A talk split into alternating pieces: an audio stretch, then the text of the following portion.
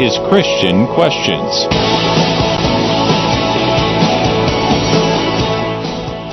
Winston Churchill once said, Courage is what it takes to stand up and speak. Courage is also what it takes to sit down and listen. Good morning, everyone, and welcome to Christian Questions Talk Radio with a Purpose with Jonathan and Rick. This isn't your typical Christian commentary. We love talking with our audience, and we promise to never talk at you like so many talk shows do today. This is a conversation about biblical topics as we look at them from a different perspective. And Rick, that perspective is based on godly principles, family values, honest dialogue, all in a politically free zone. Jonathan, the best part is this we talk and you listen, and then you talk and we listen. You can also contact us at our website, ChristianQuestions.com. I'm Rick. And I'm Jonathan. And folks, we are glad that you have chosen to spend some time with us today. Jonathan, what's the subject for this morning? Oh boy. well, Rick, our question is how do we cope with abortion? And our theme text is found in Galatians chapter 1 verse 15. But when God, who had set me apart even from my mother's womb and called me through his grace. Okay, so the question how do we cope with abortion? And let's start with this, Jonathan. Freedom is a good thing. Freedom to choose, freedom to act, freedom of thought, all good things. Our society touts this right of freedom, especially in the case of a woman's right to choose. Freedom, though, without responsibility. This is not a good thing, for it takes the liberty of freedom and applies it with no boundaries. And without boundaries, there can only be anarchy. So, what's the balance between freedom, responsibility, and a woman's right to choose for the Christian? Does the Bible tell us? So, Jonathan, we are talking about the topic of abortion this morning. This is a tough one, Rick. Yeah, and this is not a subject that we talk about often. Uh, as no. a matter of fact, our, our rewind team is so so so dislikes the subject that we we put off talking about it uh, more than we probably would otherwise because it's it's a very very very difficult subject.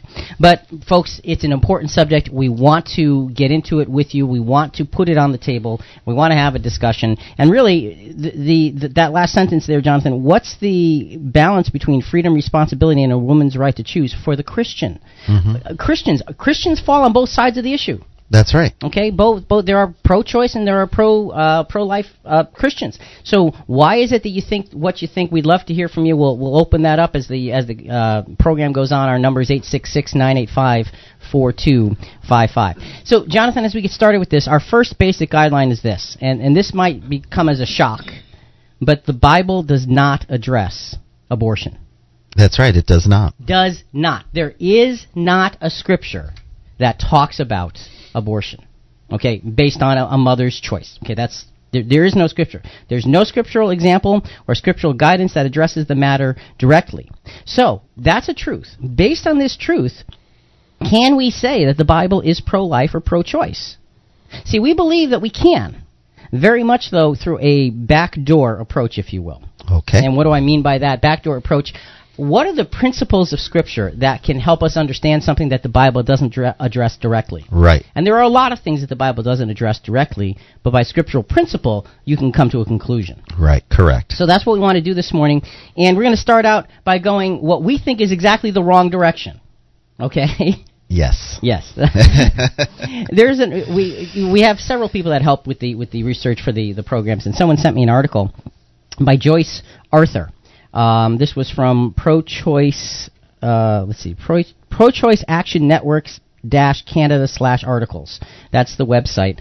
Uh, Joyce Arthur wrote this article called. Said the title is "The Bible is Pro-Choice," and when I read the title, I said, "What?" And basically I got to read this, mm-hmm. and and so I did. It's a very long article, and we're going to excerpt this article throughout at least the first half of our program. But we want to start by reading a couple of uh, now these are just excerpts from the beginning of the article, uh, just to get a sense of of, and we're just sort of dropping in on the article w- where she's coming from. Most anti-choicers claim obedience to the divinely inspired Word of God so let's review the performance by taking a look at what the Bible has to say about abortion. Extreme, extremely little, actually, but what it does say appears to be in direct contradiction to the anti choice stance. First, let's look at the Bible's passages that anti choicers generally cite to pro up their position. Incredibly, they rely mainly on just three that have nothing to do with abortion. Apparently, anti choicers believe these vague passages say something significant about the status of the fetus, although it's impossible for any reasonable person to discern exactly what. The first such passage is found in Psalms 139, 13 to 16. Okay, and we're going to read that scripture and make some comments on it. But I, I want to comment on one thing, Jonathan, the phraseology of this article. Mm-hmm. Uh, she she talks about well these anti-choicers, Right. and l- let's I've let's never heard it put that way well, before. I, I think she's being a little bit uh, uh, firm and sarcastic in her perspective. Uh, she has a very definite, clear, firm perspective. And look, abortion is legal. Okay, yeah, I don't like abortion. I don't believe in abortion, but abortion is legal, so you have to respect it from the standpoint of its legality. Mhm. All right? What she's saying though is, and and here, here here's one of the problems. When we start to call each other names when you're on different sides of an issue, you never get anywhere. right. So if I were to sit, go back and say, okay, well, she's a pro-deather, That doesn't sound good. no, and you know, there's no sense in doing that. So ease up on the rhetoric and let's just deal with the facts. Okay? Stop with the name calling and let's, you know, and folks, look, if you have a different point of view than us, uh, certainly call in let us know. And our promise is there's not going to be a bunch of rhetoric and, and name calling and looking down upon. It's a conversation. And if it's a conversation based in respect, you can get somewhere with it. yes. All right. So now that that's off my back, let's go to that scripture. And this scripture in Psalm 139.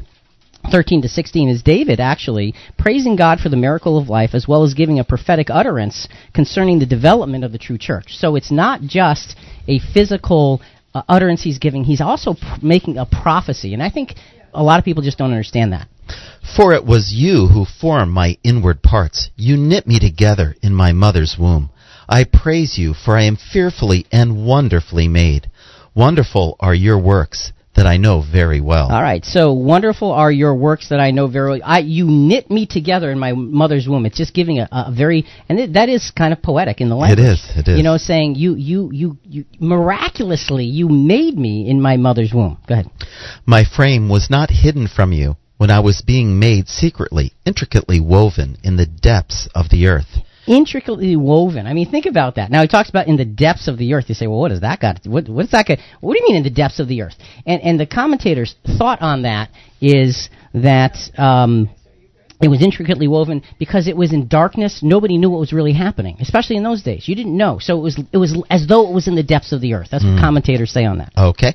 And then it continues, My frame was not hidden uh, uh, for your eyes. Behold my unformed substance. In your book were written all the days that were formed for me, when none of them as yet existed. So it's giving us a real sense of, of God's foreknowledge and understanding. So let's go back to the article by The Bible is Pro-Choice. Again, this is not something we believe, but we're trying to, to, to give airtime es- essentially to a, a different perspective. Um, and so we're going to go back to her perspective on this particular uh, uh, scripture. All this passage states is that God is directly involved in the creation of a fetus and knows its future. This is useless for the anti choice position, Pro-life position. since God creates all living things, including trees and bugs. Plus, just because God is supposedly omniscient doesn't give fetuses any special status. It simply means God already knows whether they will live or die. It is dishonest to conclude from this verse that a fetus is a human being deserving of more protection than women. The passage is poetic prose that anti-choicers have twisted and trivial, trivial, uh, it's too early, trivially, Trivialized. Thank yes. you. I knew you said that right. By giving it literally objective meaning where there is none. All right. So uh, there's lots to say on this, Jonathan. I want to I want to go to a, a soundbite in a moment, uh, but I just want to make a comment on one one statement she says. You know, it's dishonest to conclude this verse uh, from this verse that a fetus is a human being deserving of more protection than women.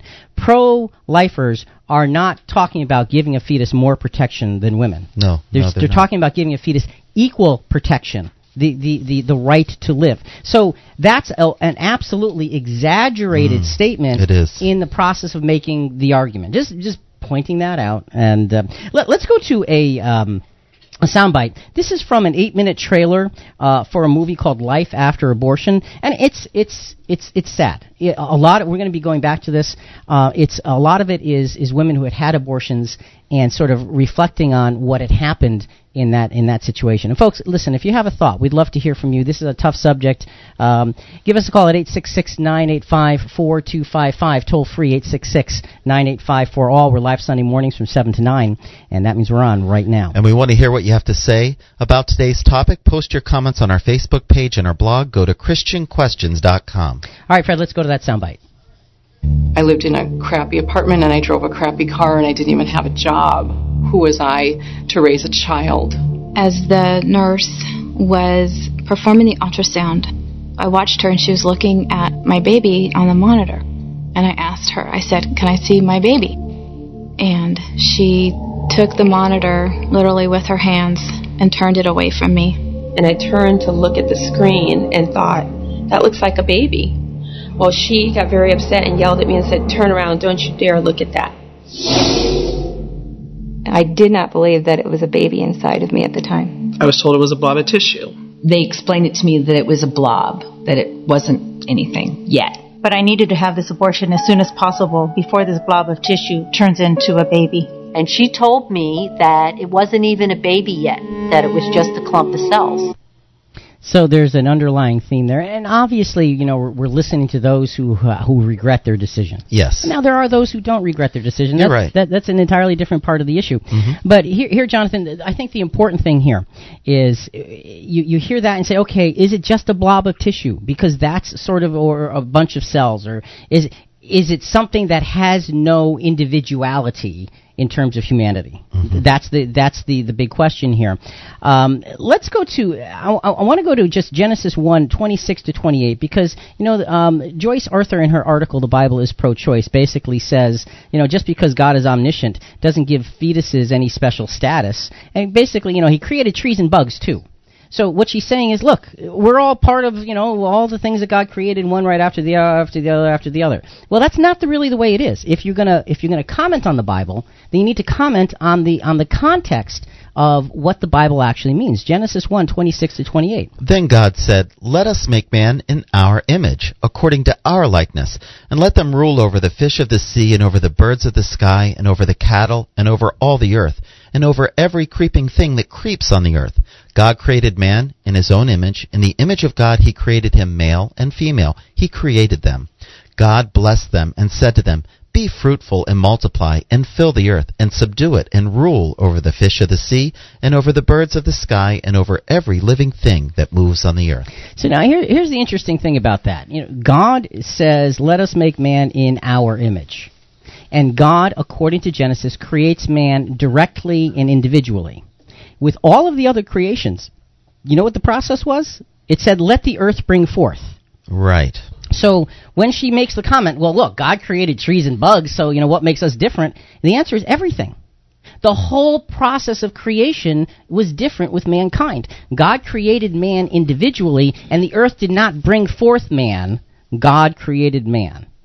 Difference. Yeah, that is. So when you say, well, you know, it, it, it's all the same, no, actually, it's not. So if you're going to discuss this, and you can tell Jonathan, I'm very yeah, but you're doing good. My you're blood pressure good. is up already, and we're just starting. When, if you're going to discuss the scriptures, please let's discuss them in the context of of what the scriptures are really about. And when you look at that scripture in Genesis, man holds a special, higher role than the rest of creation. Period. That's what the scriptures say. You're listening to Christian Questions with Jonathan and Rick. Our subject this morning is How do we cope with abortion? Coming up, are we saying we are saying we're pro life, but there are difficult scriptures to explain? Translators are even divided. What will you conclude? That's next. You're listening to Christian Questions.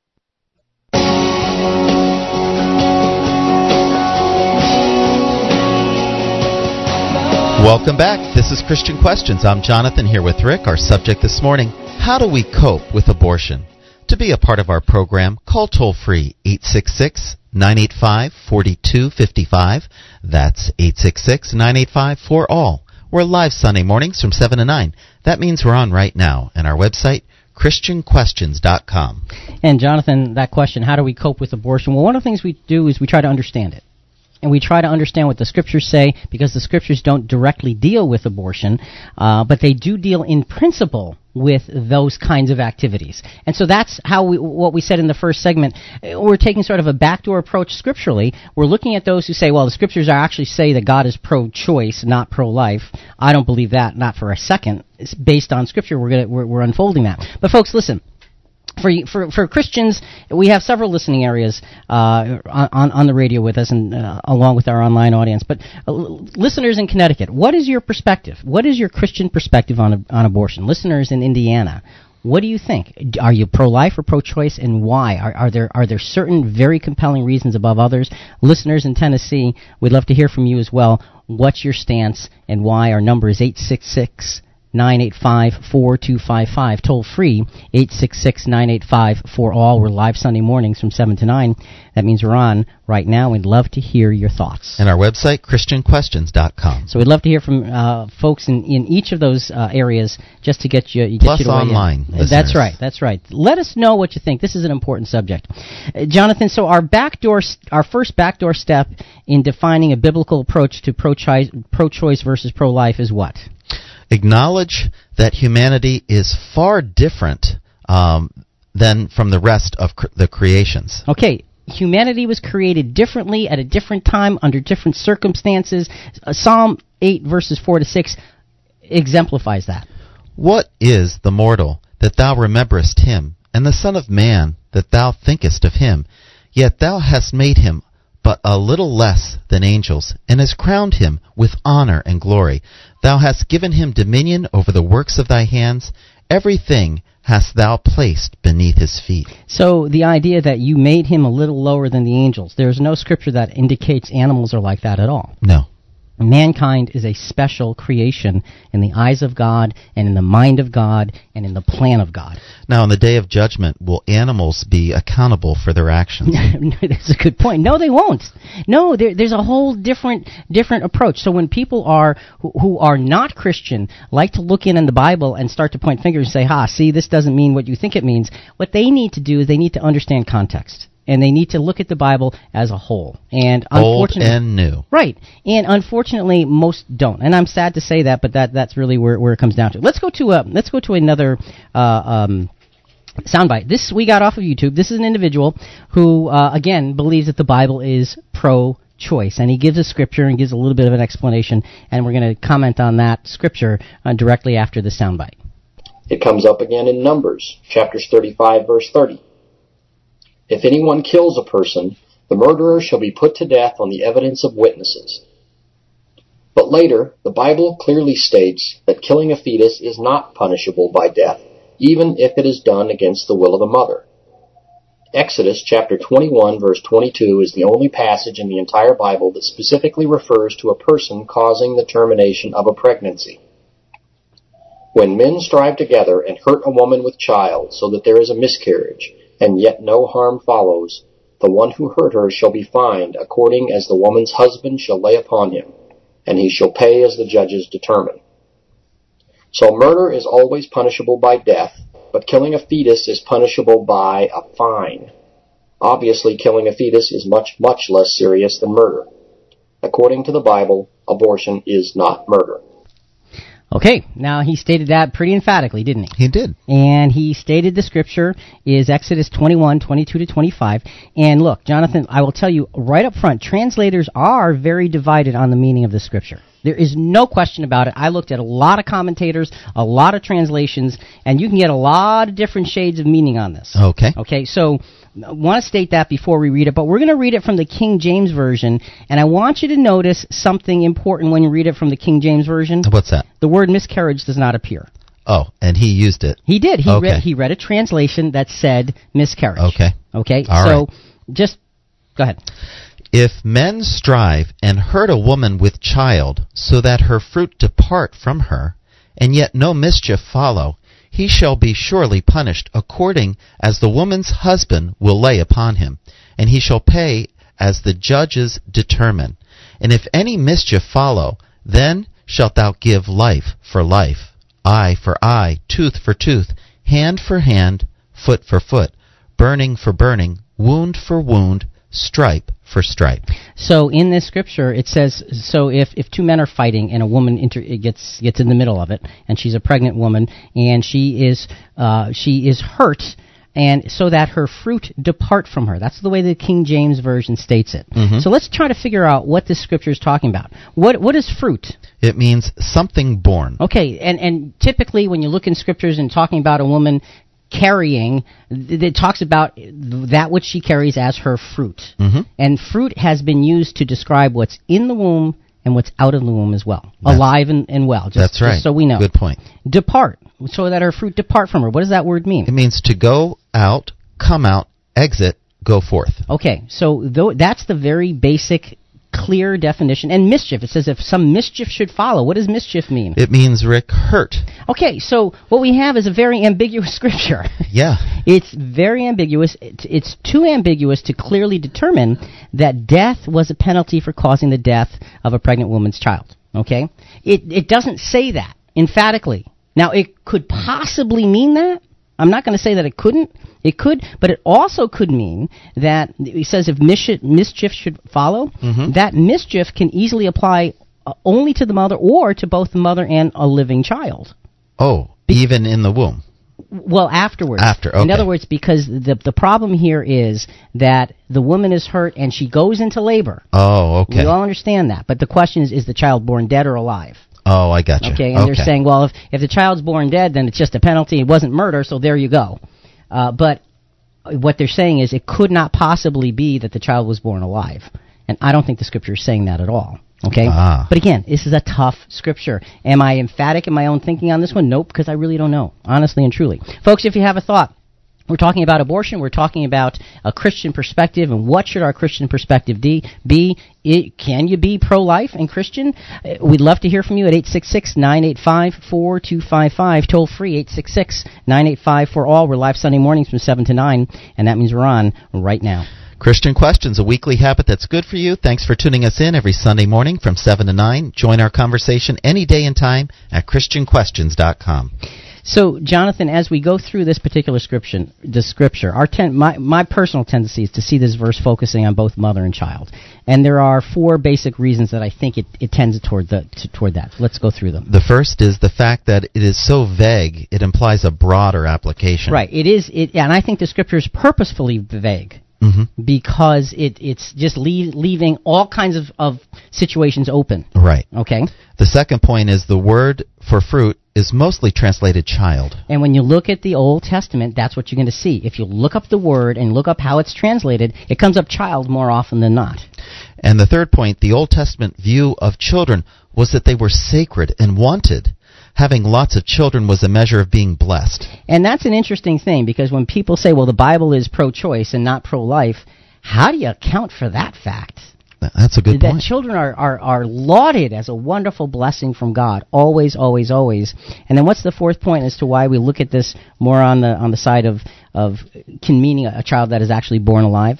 There were no descriptive differences between a preborn baby and a baby in Scripture. So, in other words, the same words are used to describe a baby in utero and a baby after birth. The Okay. exact Good same point. words are used. So, they're not distinguishing one to the other. So, so, and that's the fact. That's the context of Scripture. Now, with that having been said, let's go back to our article by Joyce Arthur, uh, again from Pro Choice Action Networks dash Canada slash articles. Uh, her article is saying the Bible is pro choice, and she is uh, commenting on this verse that we've just been talking about. Some conservative biblical scholars have disputed the translation of the word miscarriage in Exodus 21, 22 through 25 passage, claiming it means premature birth. This is Okay, in- and that's what I was just saying. Mhm, Okay? Yes. And I'm not a scholar either. okay, just saying. This is indefensible, however. First, the original Hebrew word is yatsa, which literally means to lose her offspring. Second, the premature birth in the ancient world resulted in almost certain death for the fetus or infant, since only modern medicine can save premature babies. Third, Other scholars have shown that the passage was derived directly from more ancient pagan laws, which clearly referred to miscarriage. Okay, so there's three things that she brings up. Says it's indefensible to say it's not miscarriage. Indefensible. All right? And here's what she says. The original Hebrew word is yatsa. So, being a student of the Bible, as I am, I looked it up. And she's right. That's the word. But hold on, not so fast. That word, that uh, Hebrew word yatsa, is used over 1,000 times in the Old Testament. It's used over a thousand times, and it literally means out or brought or come or go, those kinds of things. Mm-hmm. So, also, in reading the actual source of, of Joyce Arthur's comments, I she she listed at the end of her article her sources, Mm-hmm. and, I, and I looked them up. And when I was reading the actual source of her comments, she is taking a suggested approach by some scholars and making it a firm truth. Because in the source, it showed both points of view. Okay. What she does is she takes one point of view, Which she agrees with. which she agrees with, and says it's indefensible to think of this otherwise, when her source said, in the middle paragraph that she skipped, her source said, uh, some scholars see it this way, though. You got to understand that. So, Jonathan, to me, that's a, a sad lack of integrity. You want to make a point, make the point factually without exaggeration. You don't need exa- truth doesn't need to be exaggerated. It simply needs to be stated. Good point. Folks, if you have a thought, we're talking about abortion, we're talking about what it means and, and how it affects us. Uh, we'd love to hear from you, especially those of you listening in Connecticut, Indiana, and Tennessee. What's your thought on a Christian's stance on abortion? 866 985 4255, toll free, 866 985 for all. We're live Sunday mornings from 7 to 9, and uh, that means we're on right now. Go to our website, ChristianQuestions.com, and sign up for CQ Rewind, the full edition. And for this subject, Rick, CQ Rewind it would be very important. a lot of extra material, a lot of pre uh, pre birth pictures of the development process of uh, of a baby, and you tell me if it's just a blob of cells by looking at those pictures At different stages. at different stages. Gotcha. So, as a matter of fact, let's go to another soundbite from Life After Abortion, that uh, that that movie, that that trailer. And again, folks, this is a little bit disturbing. Uh, because you're hearing women who've gone through the abortion process and are regretting it later. And the whole point of this is be educated before you make a choice. Let's listen. And I heard one nurse say to the other nurse, It's twins. And then she took the trash bag and she tied it in a knot and she walked out with the twins in that trash bag. I was hysterical. I was crying, and um, for the first time, maybe because I was heavily medicated, I felt free to, to call out and say, you know, it was my baby, it was my baby. I knew deep inside of me that what I had done was take the life of my own child. It opened my eyes to what abortion really was, and I knew that when I walked out of that abortion facility that day that I would never have anything to do with abortion ever again. All the feminists said is my body, my right. This was going to help me. Why didn't I feel that way? And again, Jonathan, abortion is legal. And, Yes, it is. You know, you can complain about it, but it's legal, and women have a right to do it. And it, you know, what are you going to do when people do it? You're going to throw stones at them? I, I mean, you, you got to. No, of course You got to realize that, that people are making choices. What we want to do is put it on the table that a the Bible has a perspective, even though it doesn't deal with abortion directly, and b you need to know the facts. You really do need to know the facts. And Jonathan, just real quickly before we close this segment, is a baby just a massive tissue? Uh, let's see what happens in the very very early stages of a pregnancy, 15 to 17 days. What happens? The circulatory system begins to develop. Okay, so you've got a circulatory system, 20 days, Brain and nervous system established. 21 days, Heart begins beating. 28 days. Backbone and muscles are forming. Arms, legs, eyes have begun to show. And it's at this point that most women just find out that they're pregnant. So if you want to call it a mass of tissue, you have a circulatory system, you have brain and nervous systems, you have a heartbeat, and you have backbone muscles, arms and legs and eyes all there. Is that just a mass of tissue? This is Christian Questions. I'm Jonathan here with Rick. Our subject this morning How do we cope with abortion? Coming up, the famous Roe versus Wade. Was a mistake made? How about regret? Jane Roe speaks out. That's next.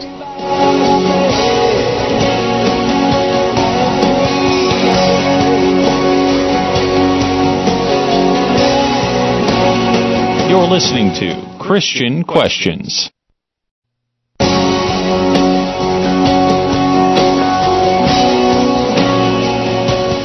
Welcome back. This is Christian Questions. I'm Jonathan here with Rick. Our subject this morning How do we cope with abortion? To be a part of our program, call toll free 866 985 4255. That's 866 985 4ALL. We're live Sunday mornings from 7 to 9. That means we're on right now. And our website, ChristianQuestions.com. And Jonathan, as we go through this, we are taking a, a scriptural look and look at, we're reading through an article uh, by Joyce Arthur. The Bible is pro-choice is the name of the article. We don't agree, and she's giving us all of the reasons why she thinks the Bible is pro-choice.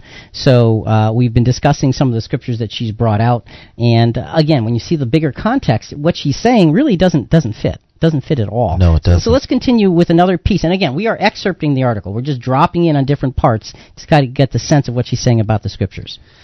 And she says, Now the word of the Lord came to me, saying, Before I formed you in the womb, I knew you, and before you were born, I consecrated you. Jeremiah 1 4 through 5.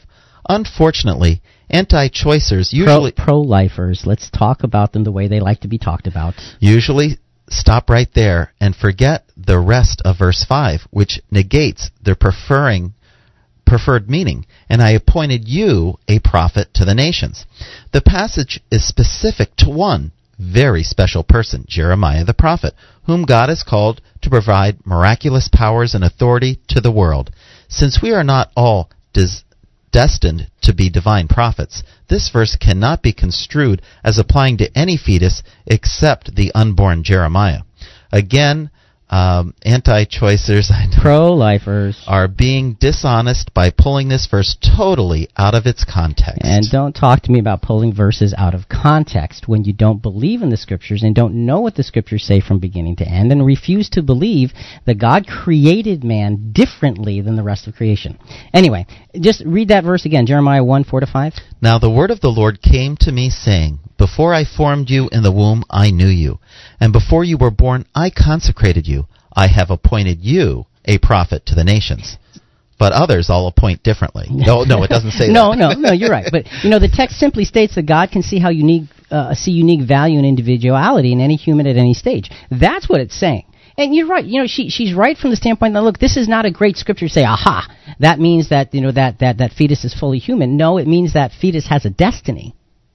Oh, I like that. That's what that means. That's a good So, point. you know, she's got a point on that. But this brings us to our second backdoor step in defining, defining a biblical approach to the pro-choice or pro-life uh, debates. Acknowledge the context of Scripture, not just the immediate context, but the big picture context as well. And people who look, the Bible. I don't know how many pages the Bible is. A typical Bible is what, maybe fifteen hundred pages or something. Okay. And for people who don't believe in the Scriptures and haven't spent time studying it and, and really looking at it, for them to to have the audacity to go in and pick things out and say, see, this is what this means and this is what this means, and, and then to pick a, a line of thinking that, that supports their view without going through the rest of it, it, to me is just, it's just, it's unfair, it's unfortunate, and it's a misrepresentation. And, you know, you're talking about the Word of God. And that's my father you're talking about. That's right. Don't mess with my dad. I mean, really, you, you take it for what it's meant to be. And let's not make things mean more than they, they're supposed to mean, and let's not take their meaning away. God created man differently than the rest of creation. That's a fact. Well, Rick, let's go to the phones. We have Julius from Connecticut. Good morning, Julius, and welcome to Christian Questions. Gentlemen, good morning. Boy, you're pretty brave, aren't you? Well, I don't know about that, but. yeah, if I may quickly just say hi to my friend in uh, New York, John. His name is John in New York. He uh, listens to your program. My niece in Los Angeles, too, uh, she listens to your program via CD or computer. I forget which one. Her name is Debbie. Hi to them. Anyway, uh, I believe God is uh, pro-life. Uh, let me let me give you quickly uh, an indirect approach to this. Okay. Okay. Uh, your scriptures, I think, are very heart searching. There's a lot to study there. Uh, God uh, detests promiscuity. That is fornication, adultery. God insists on accountability. The Exodus scripture, I, I, I don't recall ever reading them. That's why I like to li- listen to your program. I always learn something from you guys. Uh, I, I see the the, the whole uh, scenario there. There is no intent to abort life, as I see it. This is a, a, an accident, an accident thing. It's accidental, whatever happens Right, here. right. So I don't see any validity, validity there.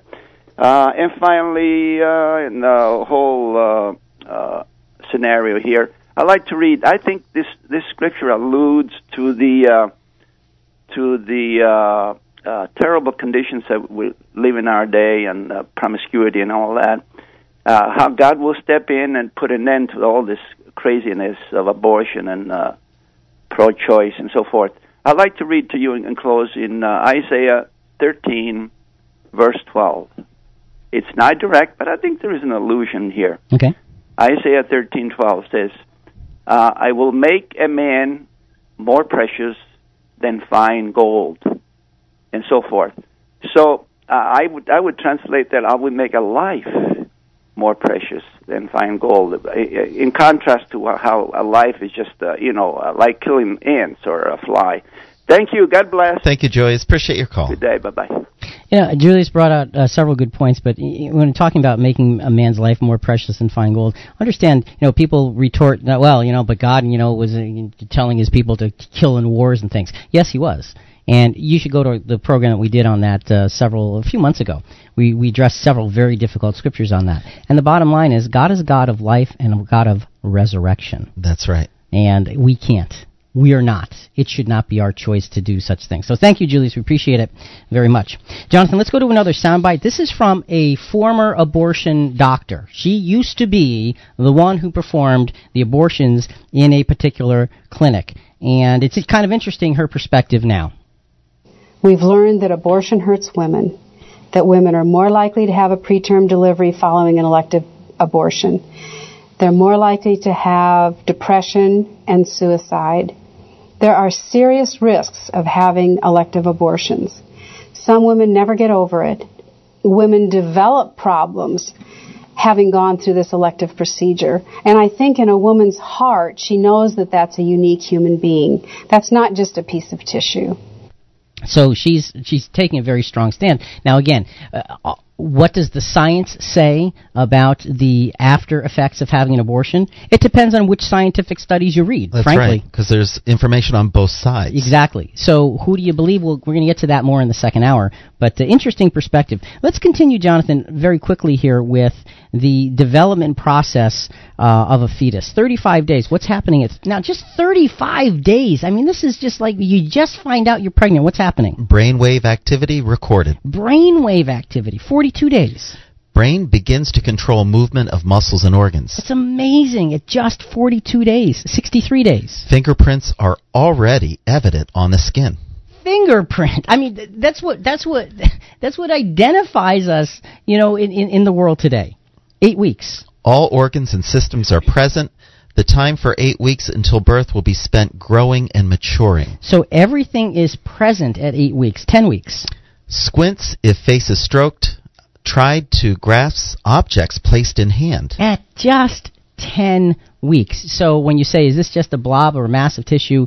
Think about it. Think about it. Know what the facts are. ChristianQuestions.com. Go to CQ Rewind, the full edition. Sign up. Get the bonus material. Look at the pictures. It shows you these periods of time 35 days, 42, 63, 8 weeks, and 10 weeks. And you tell me if that's a blob of tissue or a, a, a human in development. You tell me just by looking at what's actually there. Know the facts. So, Deuteronomy 12. 22 to 23, Jonathan. Um, is it just a massive tissue? It's interesting what this scripture says. It doesn't have to do with abortion, but it has to do with the essence of life. Just as the gazelle and the deer are eaten, so you may eat them. The unclean and the clean alike may eat them. Only be sure that you do not eat the blood, for the blood is the life. You may not eat the life with the meat, or So- the blood with the meat. Right. So what you're saying, what the scripture is saying, that the life, the very essence of life, is in the blood, Mhm. and blood is present in that uh, that fetus at uh, I don't know, like 20 something days. You know, 15 to 17 days. You have a circulatory system. Wow. So it's, it's an amazing thing. Now, so life is in the blood. A mother's blood nourishes her own body. Correct. Correct. Every one of her organs depends upon her blood to keep her alive. Yes, absolutely. And any blob of tissue in her body is nourished by her blood. Mhm. Right? Even a cancer would be nourished by her own blood. You're right. Okay? A mother's blood never nourishes an embryo directly.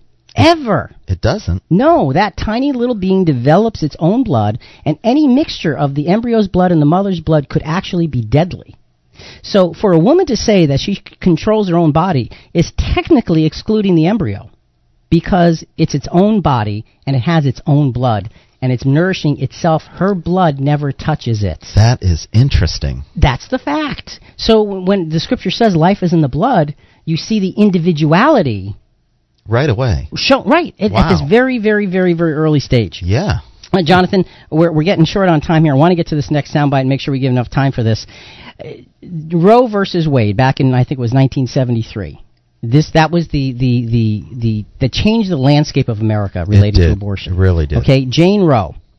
What does she think now? Where does she stand now? Jane, the, the woman who was responsible for making abortions legal across the country. We have a soundbite from her now, and this is very, very fascinating. Let's listen. Most of you won't recognize me or my real name. It's Norma McCorvey. I'm also known as Jane Roe, the plaintiff in the Supreme Court case, Roe versus Wade, which legalized abortion in America and changed our nation in an unprecedented way. I have three daughters and have never had an abortion. However, upon knowing God, I realized that my case, which legalized abortion on demand, was the biggest mistake of my life. You see, abortion has eliminated 50 million innocent babies in the U.S. alone since 1973. Abortion scars an untold number of post-abortive mothers, fathers, and families too. You read about me in history books, but now I'm dedicated to spreading the truth about preserving the dignity of all human life, from natural conception to natural death. That's amazing. That is. So there she is. She's completely changed her perspective on it uh, for for the reasons of her her finding God. Basically, that's that's what happened. She found God and changed her perspective as a result. So, Jonathan, the third backdoor step in defining a biblical approach to pro-life versus pro-choice. This is here's why I really think the Bible cannot possibly be pro-choice. One of the reasons. Ever since the feminist movement began, the Bible has been a target for women in the Bible were never given choices over their lives, right? Right. They were always subject to men. What makes anyone think that they could have remotely stood a chance of being able to choose to terminate a pregnancy? Folks, think. If you want to say the Bible is pro choice, what you're saying is a woman would have had a choice. They didn't have a choice on anything. Who would even guess that they could possibly have a choice on whether to keep a pregnancy or not? I mean, come on. Use your head. When you look at the context of something, look at it from the big context. Further, uh, find one instance of any woman in the Bible who balked against having children. Find one. Go look. There isn't one, Rick. So, so Jonathan, as we look at this at this issue, and you know the the, the big debate, if you will, and, and those who say that the Bible is um, uh, pro-choice, what they're doing is they're picking out. They're, they're they're guilty of what they say. Those of us who believe in the Bible, uh, of what they say we do. And and to be honest, you know, perhaps we take some of those scriptures, we try to make them mean more than they do. Sometimes, Okay. okay, you know, we could certainly be guilty of that. But the point is this: look at the Bible in its entirety, and what you see is man and woman created, and they were created equally. Adam was first, Eve was second, but they were created to walk together. In that creation, there was sin. As a result of the sin, it said that the woman would be subject to the man. Mm-hmm. That was that was part of the penalty, and we see that reflected throughout all of the scriptures. And so, in that subjection, she didn't have the right to choose on a lot of things. And of course, this now the Bible doesn't specifically says. And by the way, every woman has to decide she keeps all of her children that she's pregnant with because it was never a thought to abort them. Right. Just like God says when when when in in, in Jeremiah when Israel had gone so far off the beaten path and, and, and Israel was now sacrificing to Moloch and they were actually sacrificing their children in the fire. Oh, that was so awful. God says, What are you doing? This never even entered my mind. It's the same principle.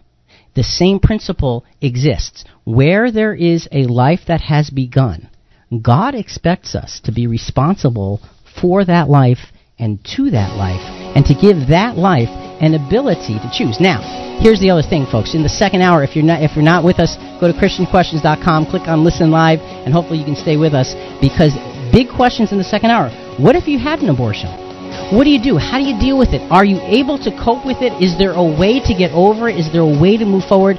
That and so much more coming in the second hour. Folks, this is an important subject. It's a big subject. We really want to stay with you, and we want you to give us your thoughts and comments. You can leave them on Facebook. You can tweet us. Uh, just get in touch. For Jonathan and Rick and Christian Questions, how do we cope with abortion? Big subject, a lot of pieces, and a lot of biblical principle that we need to understand. Until after the news and all that, abortion and dealing with it. Think about it.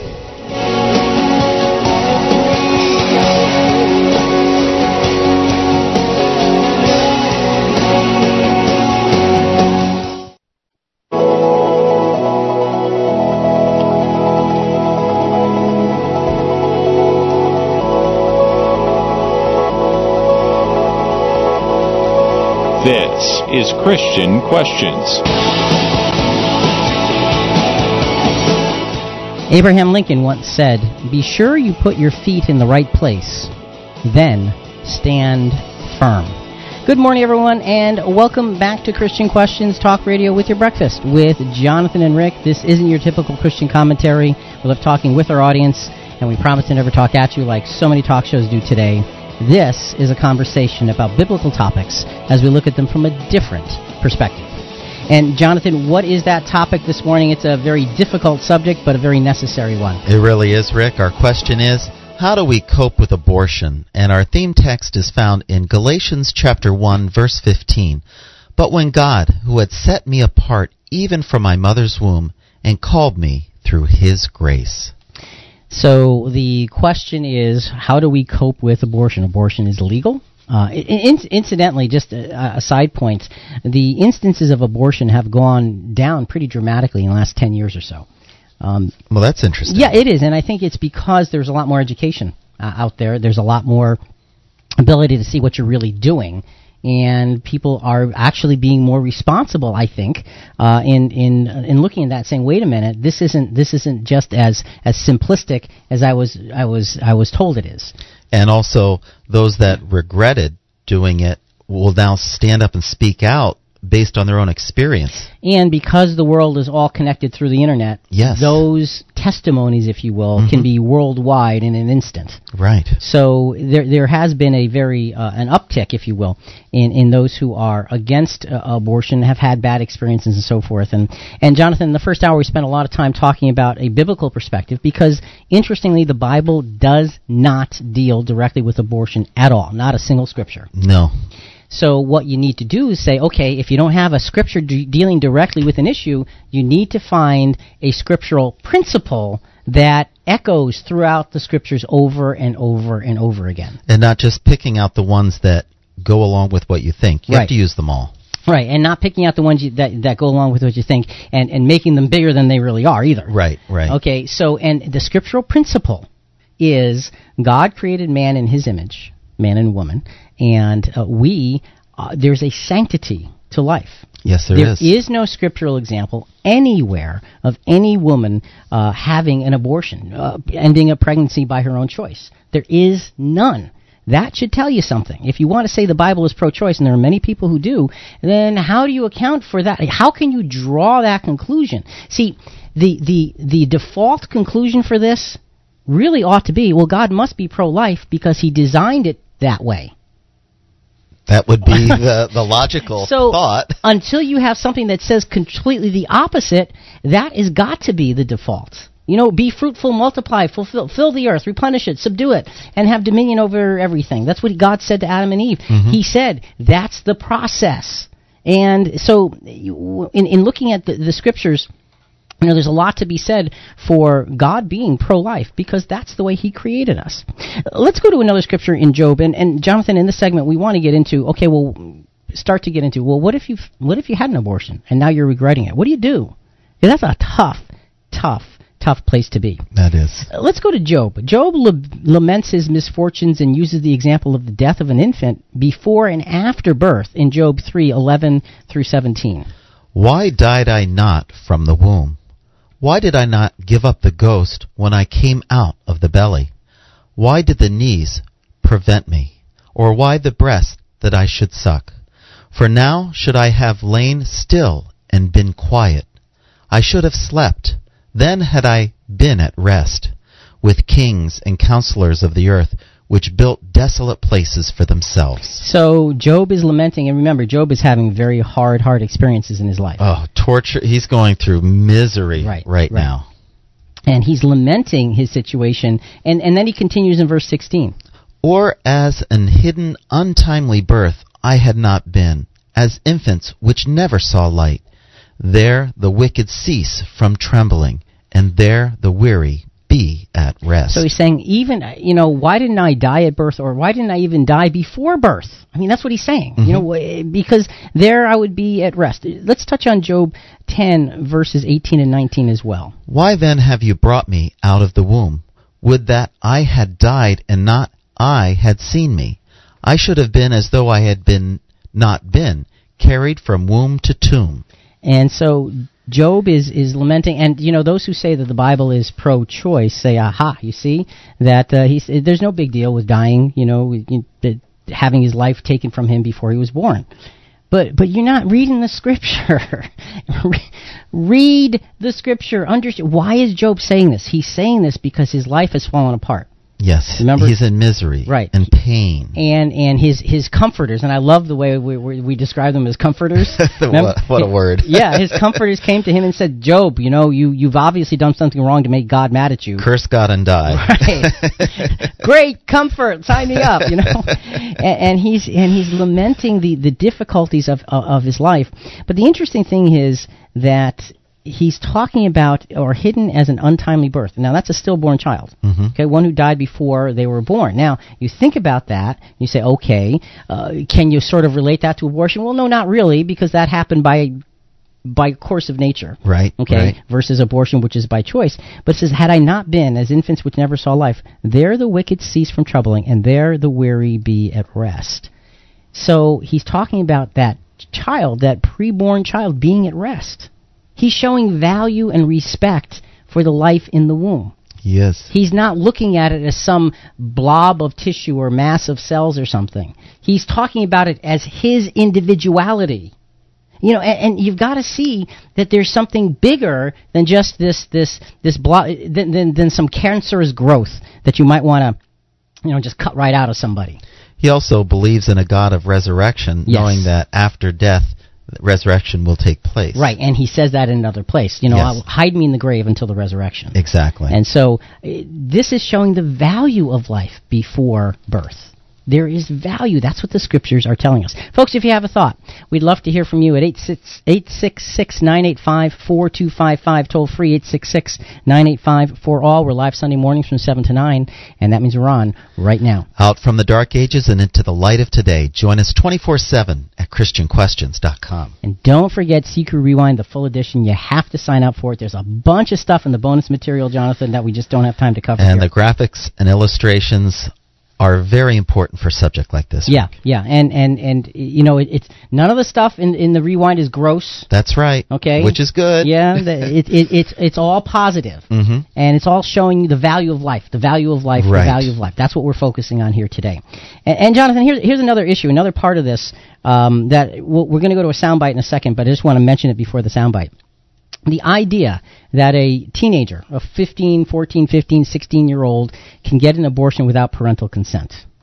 Okay? And that, I mean, with, I, I remember how immature I was growing up.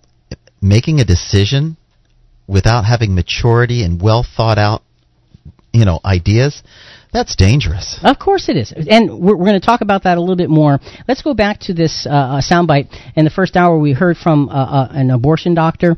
Uh, she had been an abortion doctor, uh, and she decided that it was not the right thing to do. and basically, she's saying abortion practices hide the truth, and you know she's taking a stand against what she used to do. And I was guilty of adding to that concept because that's what I explained. I said it's just a piece of tissue. I could not allow myself to think of that as a unique human being, as a life. Because obviously the next train of thought was, I'm killing a life. I, I can't deny that I did the procedures here. I was the main abortion provider during those years. And it's my desire to end abortion on demand in South Dakota. So she's basically saying, I explained it this way because my- oh, the- because um, if she allowed herself to see it differently, then the conclusion would have to be She's murdering. yeah, she's life. take, taking a life.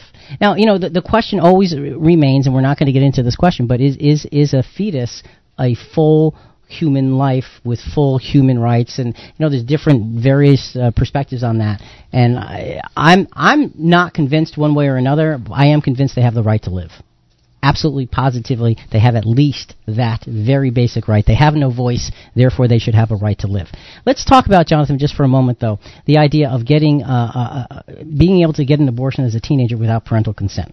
Uh, l- let me give you a quick example. Okay. Okay. Suppose your your daughter's 15 years old Mhm. and she gets some infection in her leg. Okay. Okay, she's got this infection, so she goes to the doctor, and the doctor says, "You know what? We're gonna have to we're gonna have to amputate your foot." Now, do you think for one second that that doctor wouldn't get parental consent before they did that? He would have to. He would be sued to kingdom come. okay, if he did that surgery without parental consent. But why? It's her body. Why shouldn't she be allowed to make her own choice? You see, it doesn't make sense. If you're going to say surgery has to be through parental consent in one area, why, in, in, in the name of all that is good and right, would you say that surgery must be through parental consent except for this one thing? this one thing, which incidentally, every woman's body is wired to support and, and, and, and nurture. Why would you do that? It just, to, and Jonathan, to me, that's one of the most maddening parts of this whole issue. I, I just don't get it. Rick, let's go to the phones. We have Beth from Tennessee. Good morning, Beth, and welcome to Christian Questions. Hey guys, how are you? Doing well. How are you? Beth, you there? Beth, what happened? She was there. Hey guys, how are you? Okay, go ahead. Hey, can you hear me? Yes, we can. Now we can. Can you hear me? Yes, we can. Can you hear me? All right, church, put her back on hold. I don't know what happened Can there. you hear me? Uh, uh, put her back on hold and uh, Okay, I can't hear you, but I'm just going to talk. okay. Um, I just wanted to uh, insert a little bit of a different approach here. I wanted to um, comment on m- many of these abortions happen to very, very young women who feel ashamed. They feel afraid. Um, they don't want to shame their family. You know, it's, it's nice that we can talk about it so freely on the radio, but it was never, you know, there was a time when it was just, you didn't talk about it. Right. And, um, I think a lot of these young women feel that they have no other choice, that they, um, they they just make the decision based on uh youth and inexperience and and possibly not knowing God. And I think that you know Jesus knew the woman at the well. He knew everything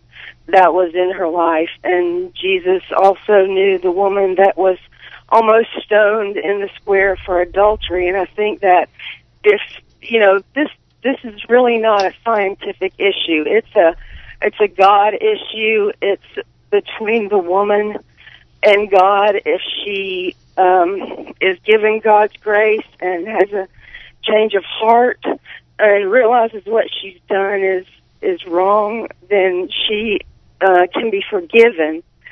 And uh you know, Jesus washed away our sins. God threw them as far as the east from the west. And I'm sorry I'm getting all emotional, so I'm going to hang up. And I love you guys. Bye bye. Thank you, Beth. Appreciate it. And and Beth, she she said it so well. Uh, That that's the that's the sad part about this thing is that many times young women really think they don't have a choice. You're right. They really believe they don't have a choice because there's there's shame that they bring upon themselves and their family. They're going to ruin their lives, and you can go on and on with the litany of reasons Mhm. why. And, uh, and Beth is right. Forgiveness is available when we and and look, folks. Look, if you're listening and you've made the wrong choice, and now you're looking back and saying, "What have I done?" the first thing you need to do is say, okay, that's what I've done.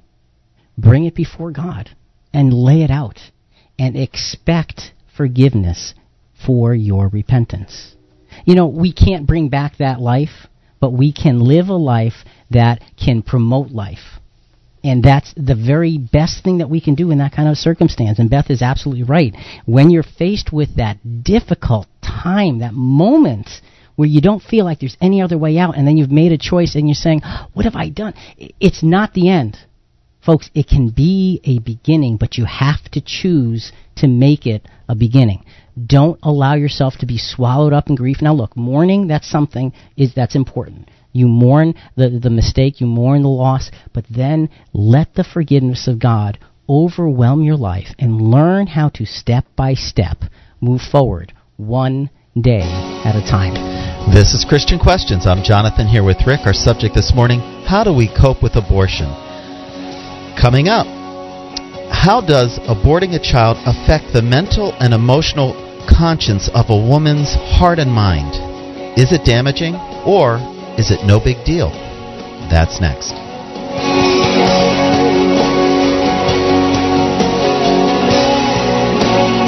You're listening to Christian Questions.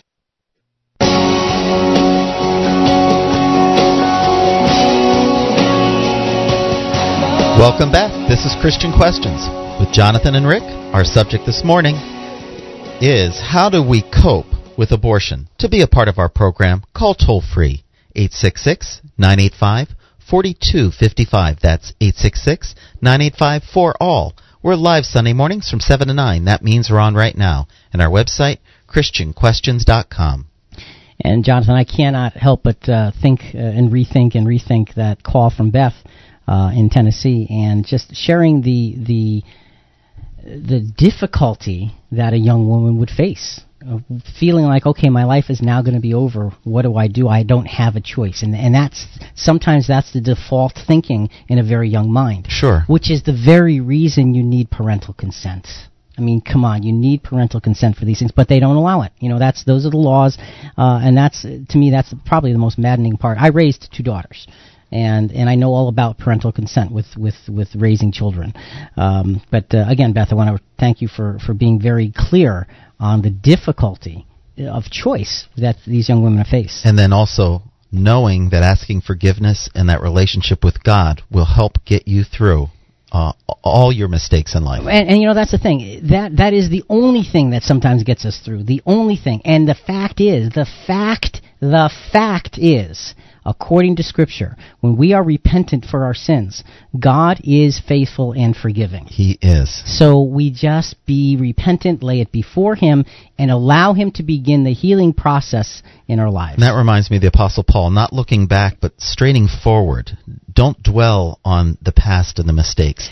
Move forward. Apostle Paul was guilty of murder. The Lord can do good things for your life. He can help you to be something greater than you can even comprehend yourself. So we take those scriptural examples and we put them in play, and you know, and that was a situation with the Apostle Paul. and We'll talk about it more a little bit later, but uh, where that that was murder without question. That's I mean, right. that's Stephen, stoning Stephen. a, a, a, grown man. That's okay, right. there's no issue of is this a person or not. He was innocent. Right, and it was a completely innocent man, and yet the Apostle Paul was responsible, and then afterwards blessed by God. Right. Because he repented and he moved forward. Wow. That's the message of hope if you've made those mistakes, folks. That's the message. If you have a thought, we'd love to hear from you at 866-985-4255, toll free, 866-985-4ALL. We are live Sunday mornings from 7 to 9, and that means we're on right now. And if you have any questions on our subject, give us a call or ask your questions at christianquestions.com or go to Facebook or email us at rick at christianquestions.net.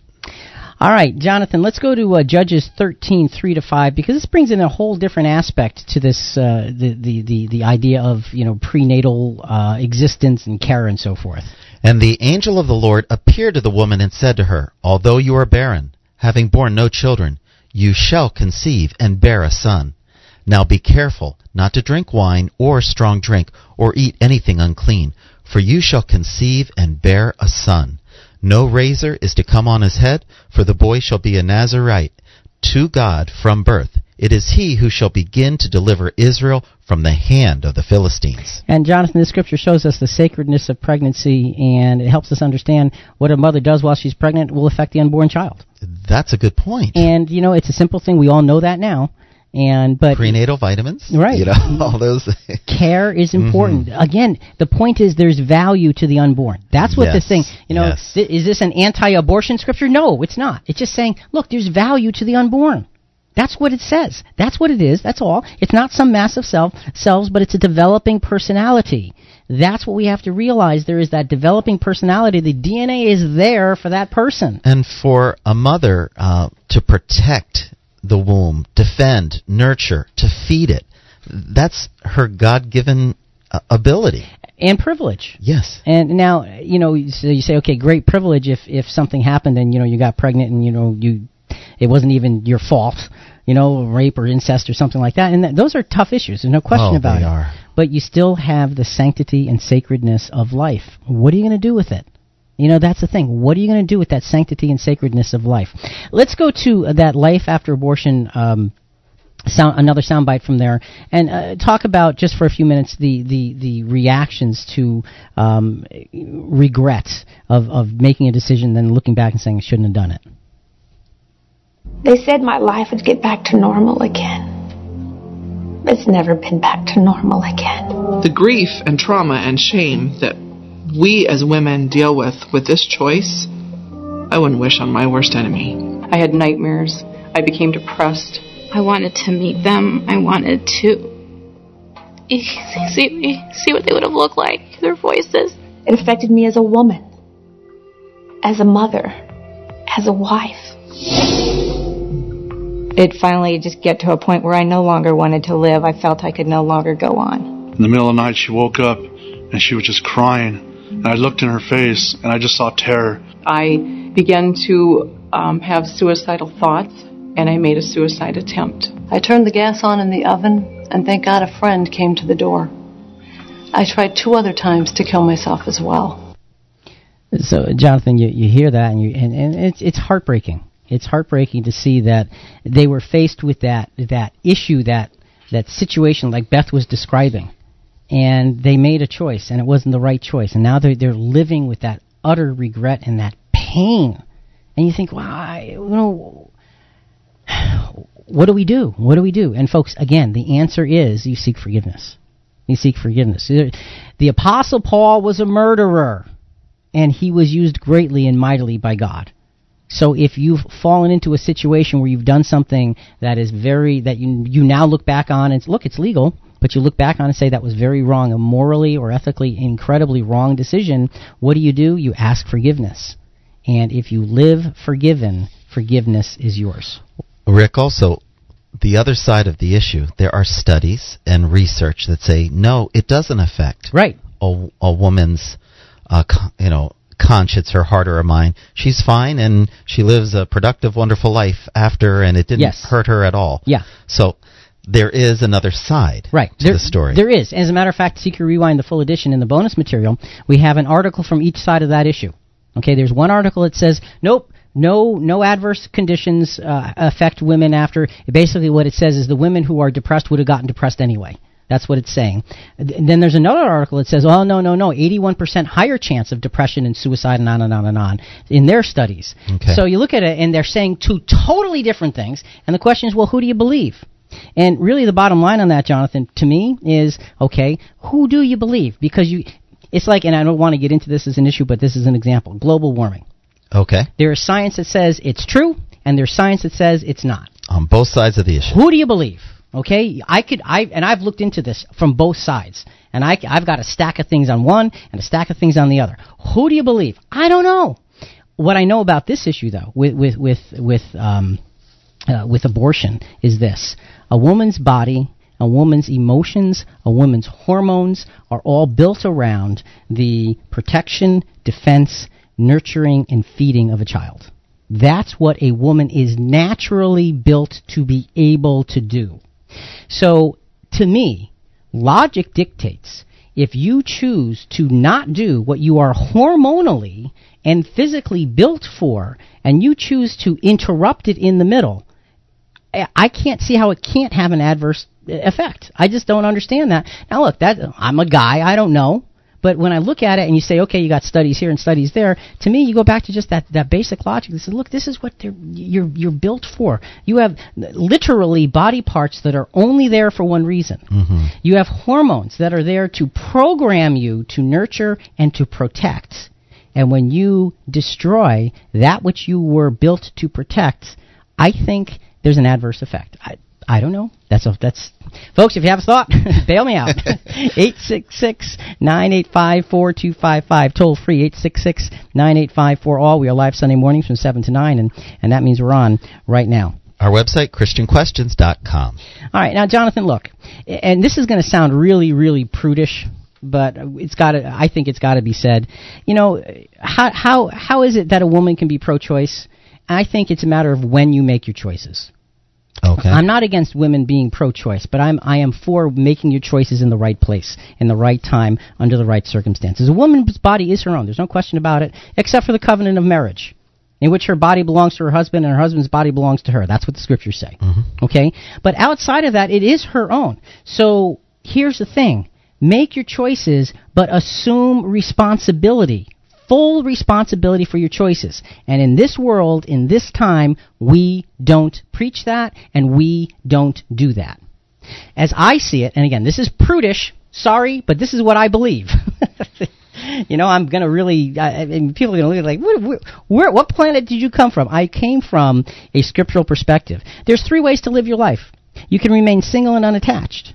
Okay? A chaste virgin before the Lord. And that means no sex. Sorry, I'm going to be blunt. That's what it means. The consequences and results of that could be loneliness. And therefore potential temptation. No children, potential stronger focus on God could be a, a, a, consequence of that, and potential better service to others because you're not bogged down with those things and you can be spiritually more active. Mm-hmm live as a chaste virgin before God. No sex. That's right. I said it, and I said it again, and I'll say it one more time. Live as a chaste virgin before God, and dedicate your life there, th- thereby.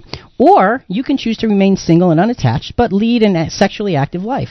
But there are consequences. And that's the point. If you choose to lead a life like that, then you are choosing the consequences of a life like that. And let folks look Let's not make a mistake on this. Not, let's not say, well, I can do whatever I want. Sure you can.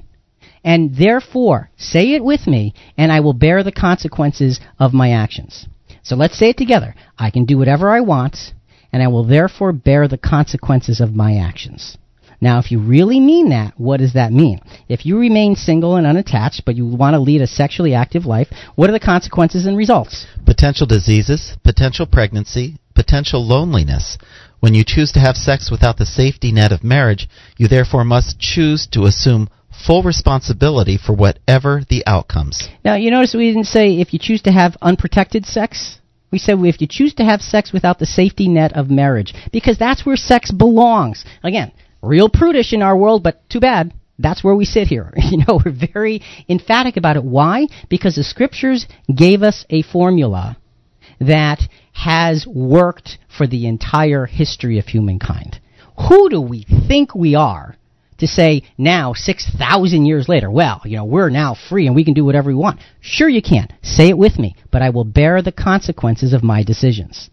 And if you choose to remain single and unattached and you want to get involved in all kinds of, of, of physical uh, relationships, then bear the responsibilities. And, you know, Jonathan, where do you think sexually transmitted diseases come from? Do they come from the sanctity of marriage? No, they don't. They come from promiscuity. So when we're talking about abortion, I'm going to go way back to a whole different different part of the conversation, which we'll, we'll be leaving in a moment, and that is the choices you make before you get pregnant. And for those of us who say, well, but you know, you're not considering you know those people who are raped or uh, victims of incest. Mm-hmm. Mm-hmm. Well, the, and you're right. That's not part of this. The fact of the matter is, though, I would be willing to deal with those as a case by case issue. The fact of the matter is, less than one half of one percent of all abortions are as a result of rape or incest. Less than one half of one percent. Now, If you want to put them in a separate category, I'm good with that because to me that's a good start. Okay, it's a start. It's not a finish. It's a start. But the rest of us bear the responsibility of your actions. And again, if you make the wrong choice, then just ask forgiveness. Well, there's a third option, Rick, and that's to marry. Yes. And then you fi- thereby follow the ages old God sanctioned arrangement. And what are the consequences of that? Potential difficulty in getting along and potential unhappiness. Okay, it, you know that's a possibility. Just because we say get married doesn't mean like oh they live happily ever after. That that doesn't necessarily happen. But also, Rick, potential fulfillment, children, potential strength of unity that is far greater than the sum of its parts. And that's the thing about this, Jonathan. Is yes, in all cases we have choices. But each of our choices brings responsibility. And if we are not going to stand up and take full responsibility, then we're missing something and we're doing ourselves damage and those around us damage. And Jonathan, frankly, I have known people who have, have gone and gotten abortions. I have known people who have actually decided against abortions sometimes at the last possible second. I know several people like that.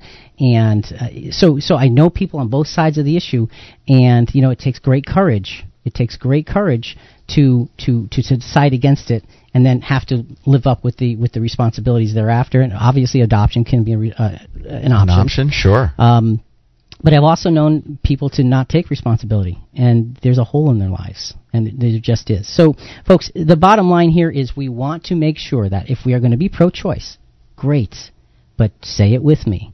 I can be pro-choice, I can do what I want, but I will, in fact, fully bear the responsibilities of my actions. That is what pro choice to me really should mean. This is Christian Questions. I'm Jonathan here with Rick. Our subject is How do we cope with abortion?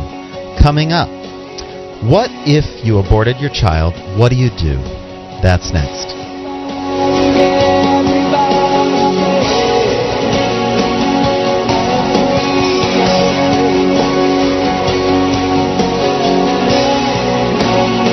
You're listening to Christian Questions.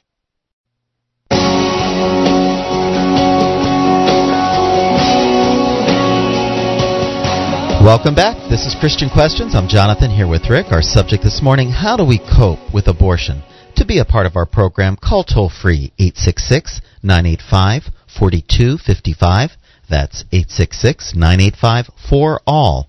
We're live Sunday mornings from 7 to 9. That means we're on right now and our website, ChristianQuestions.com.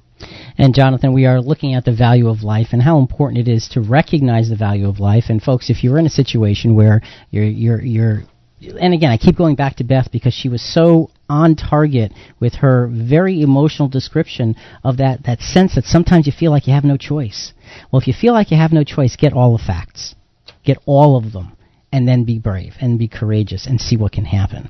And Jonathan, just another sense of this, you know, of, of the value of life before birth. Luke 1, 39 to 44, and then we'll go to the phones. Now at this time Mary arose and went in a hurry to the hill country, to the city of Judah, and entered the house of Zacharias, and greeted Elizabeth. When Elizabeth heard Mary's greeting, the baby leaped in her womb, and Elizabeth was filled with the Holy Spirit. And she cried out with a loud voice and said, Blessed are you among women, and blessed is the fruit of your womb.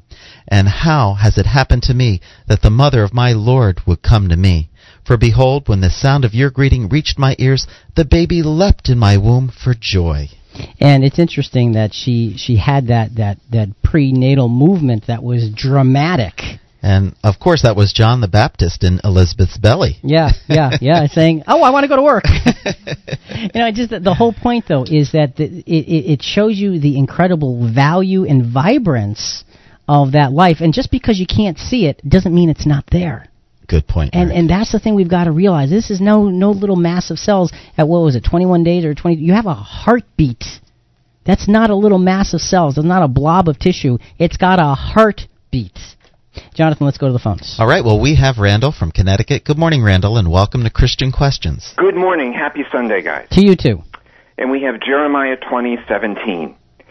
Because he did not kill me in the womb, so that my mother would have been my grave, and her womb forever great.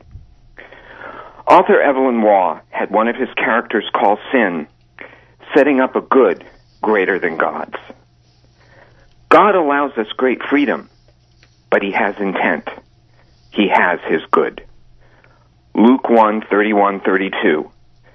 You will conceive in your womb and bear a son, and the Lord God will give to him the throne of his ancestor David. It is clear that in Scripture, God has intent for the life in the womb. It is not a question of trimesters, viability, legality, or convenience. The question is do we dare that our good is greater than God's? Ecclesiastes 11:5 Just as you do not know how the breath comes to the bones in the mother's womb, so you do not know the work of God who makes everything. Randall, thanks so much. We appreciate it. God bless you guys. You too. Take care. And, and that's a very, very important point. You know, our is our good bigger than God's good? And you know, Fred was saying something. He's our, our board producer during the break. You know, if God wasn't pro-choice or pro-life, rather, we wouldn't be here. That's right. You know, and, and there's a, something to be said for that because God has a plan, a plan of redemption, a plan of resurrection based on the ransom price of Jesus.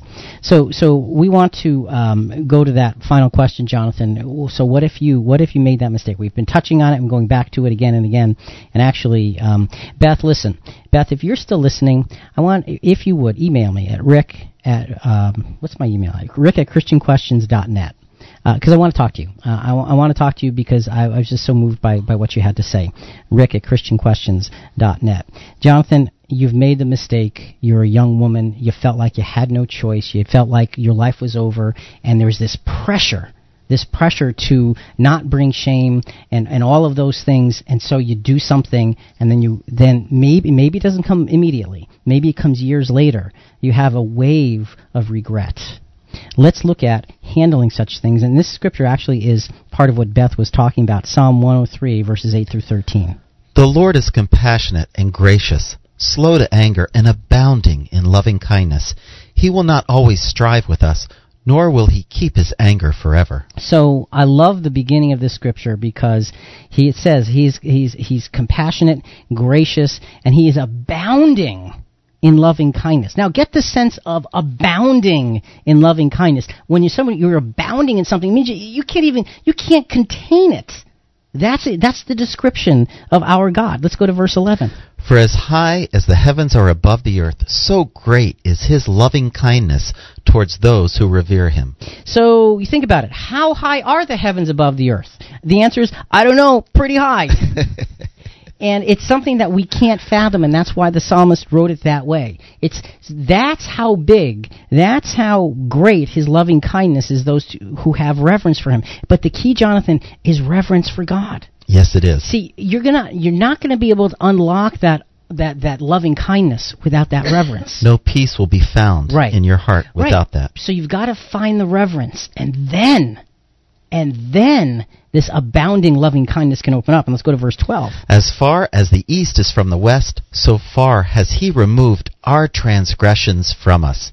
Just as a father has compassion on his children, so the Lord has compassion on those who revere him. Again, how far uh, away does he remove our transgressions? East, east, from the west. And that's as far as you can get. You know, you're going in a straight line, and, uh, you know, they just move further and further away as time goes on. That's right. And so the idea is God is abounding in loving kindness. He is abounding. I, he is so big that we cannot even fathom the loving kindness of our Heavenly Father. He created man specially, Jonathan, for a reason. He has a plan, and that plan includes resurrection for every man, woman, and child. Let's go to 1 Corinthians 10.13, a great promise given to those who are really, truly trying to follow after God through Jesus as footstep followers. No temptation has overtaken you, but such as is common to man.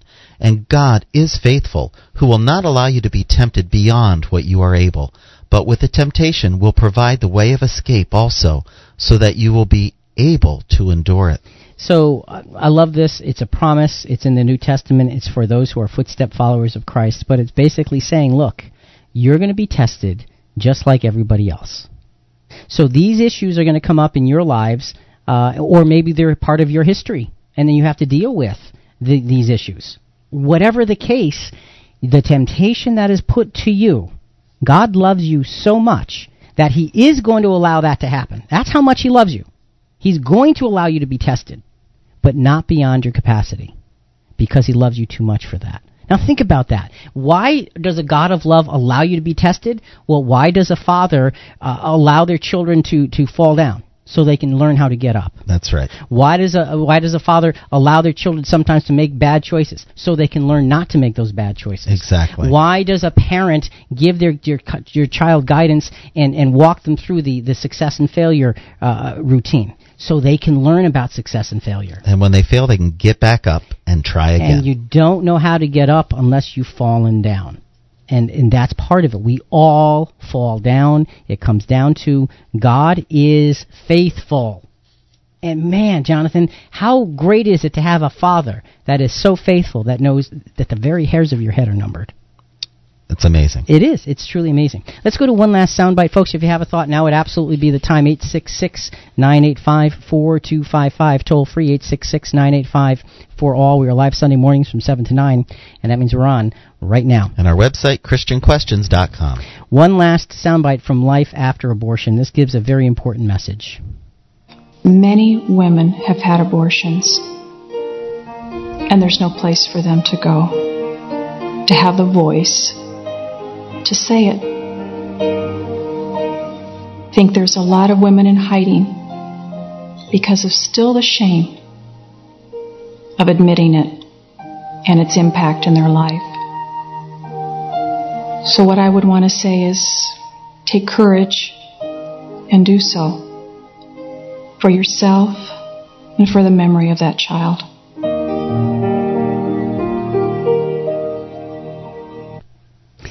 Take courage and speak up.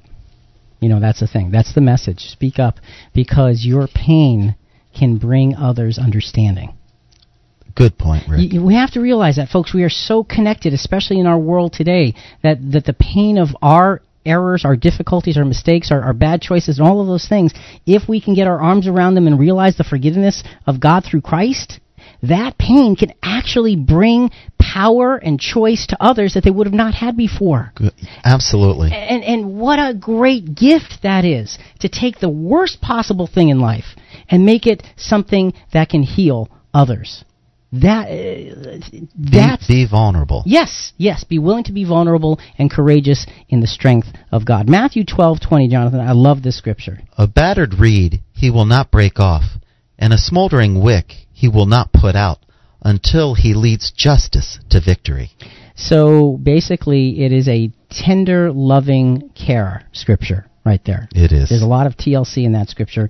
Tender, loving care uh, that God and Jesus is quoting this from the Old Testament um, is is is is watching over us, and he he he he knows our frailty. He loves life, and he understands injury, and he understands the, the, the brokenness of our lives, mm-hmm. and he can heal us. Now, look, all of our healing may not come in this life, but it certainly can come in the next life.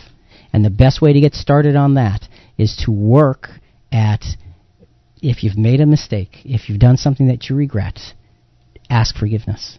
Repent of that sin, repent of that difficulty, and then ask for forgiveness. And folks, I can't stress enough uh, how important it is to, to ask, and like you said, uh, you, you used a great word. You said be vulnerable. Mm-hmm. When we lay our sins before God, we are as vulnerable as we can be. That's right. Look, God knows anyway. Can't hide. Right, but He wants us to lay it before Him so we know. So we know, so that way we can be healed from those mistakes and those sins. That's the point. You've got to know to be able to be healed. You've got to know to be able to understand, and you've got to understand to be able to grow, and you've got to grow to be able to be like Jesus. It, if if we can only get that in relation to abortion and the difficulty of that of that issue, Jonathan, it's, it's something it's something magnificent. Children in the scriptures are a blessing. God is pro-life. This idea about God and the Bible being pro-choice is nonsense. God is pro-life. Psalm 177, um, 127, three to five. Behold, children are a gift of the Lord. The fruit of the womb is a reward. Like arrows in the hand of a warrior, so are the children of one's youth. How blessed is the man whose quiver is full of them. They shall not be ashamed when they speak with their enemies in the gate. So it gives you a sense that children are this great, great gift um, from God, and that that's the way He built us. Again, the earth brought forth all of the creation, but man created God in His image. And after his likeness. And man's com- God's command to man was to be fruitful and to multiply and to have a family and to build that family up in God worship and God likeness. That's what our job is supposed to be, and it is a blessing. Psalm 128 verses 3 and 4. Your wife shall be like a fruitful vine within your house, your children like olive plants around your table. Behold, for thus shall the man be blessed who reveres the Lord. Now that's quite a, a poetic picture. Your children like olive plants around the table. I don't know. My kids uh, didn't sit still long enough to be olive plants around a table. but you know, it, it's interesting, Jonathan, because y- you, you look at the experiences of life and um, you look at the choices uh, that we all make. And there is definitely a a, um, a a reaction to every choice that we make. Now we may deny it, we may say, well, you know what, the the consequence of that choice, you know, I, I no, that's not going to be my consequence, but it is. Mm-hmm. And we can we can we can walk away from it, we can run and hide from it all we want, but sooner or later those consequences come out. And interestingly, in the day of judgment, those things that we have not sought to to reconcile with God now are going to come up then. That's right. We'll have to deal with them Right. then. So let's let's put it in perspective now. And the, the great thing is that there are many many people who are out there, folks, that have had the same experience as you have. All you need to do is speak out, find them, and then work with them. Create a fellowship that helps each of you grow step by step into more Christ likeness. That's what this is all about. Abortion is legal, it's a tough subject, but we want to be godly in our approach. So when you talk to those on the other side, don't be insulting. That's ridiculous. Be factual, be truthful. The truth doesn't need exaggeration, it simply needs to be spoken. For Jonathan and Rick and Christian Questions, we hope you've enjoyed being with us today for a very tough subject.